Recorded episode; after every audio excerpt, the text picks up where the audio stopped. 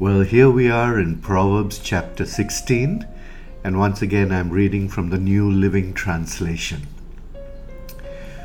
We can make our own plans, but the Lord gives the right answer. People may be pure in their own eyes, but the Lord examines their motives.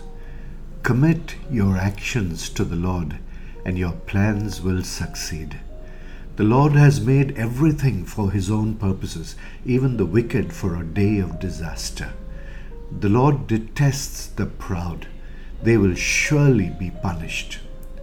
Unfailing love and faithfulness make atonement for sin. By fearing the Lord, people avoid evil. When people's lives please the Lord, even their enemies are at peace with them. Better to have little with godliness than to be rich and dishonest. We can make our plans, but the Lord determines our steps. The king speaks with divine wisdom. He must never judge unfairly. The Lord demands accurate scales and balances. He sets the standards for fairness. A king detests wrongdoing, for his rule is built on justice. The king is pleased with words from righteous lips. He loves those who speak honestly. The anger of the king is a deadly threat. The wise will try to appease it. When the king smiles, there is life. His favor refreshes like a spring rain. How much better to get wisdom than gold and good judgment than silver.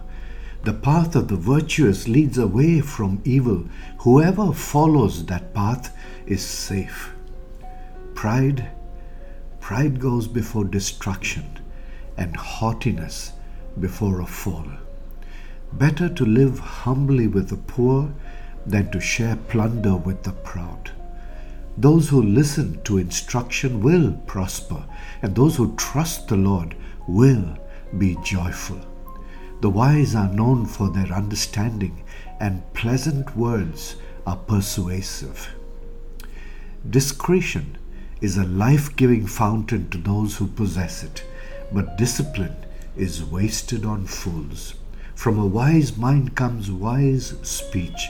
The words of the wise are persuasive. Kind words are like honey, sweet to the soul and healthy for the body. There is a path before each person that seems right, but it ends in death.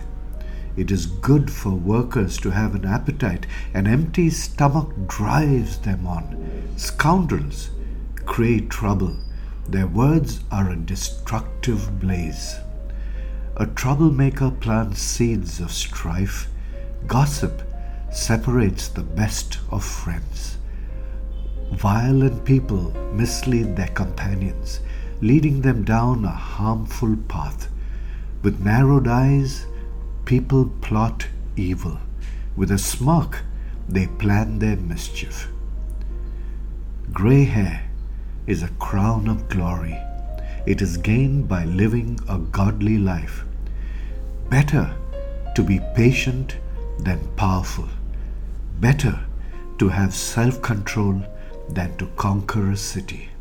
We may throw the dice, but the Lord determines how they fall.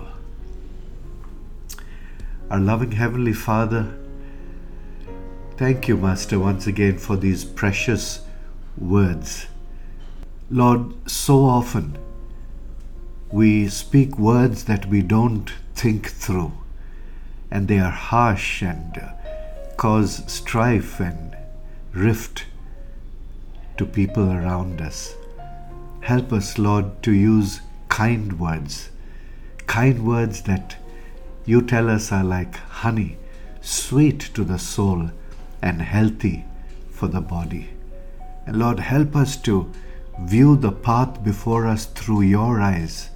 For as you say, Lord, sometimes the path before us seems right, but it ends in death. So help us, Master to be wise in looking forward to the paths that we walk on. And help our words, Lord, to be kind words that soothe and assuage and uplift. We pray this in Jesus' precious name. Amen.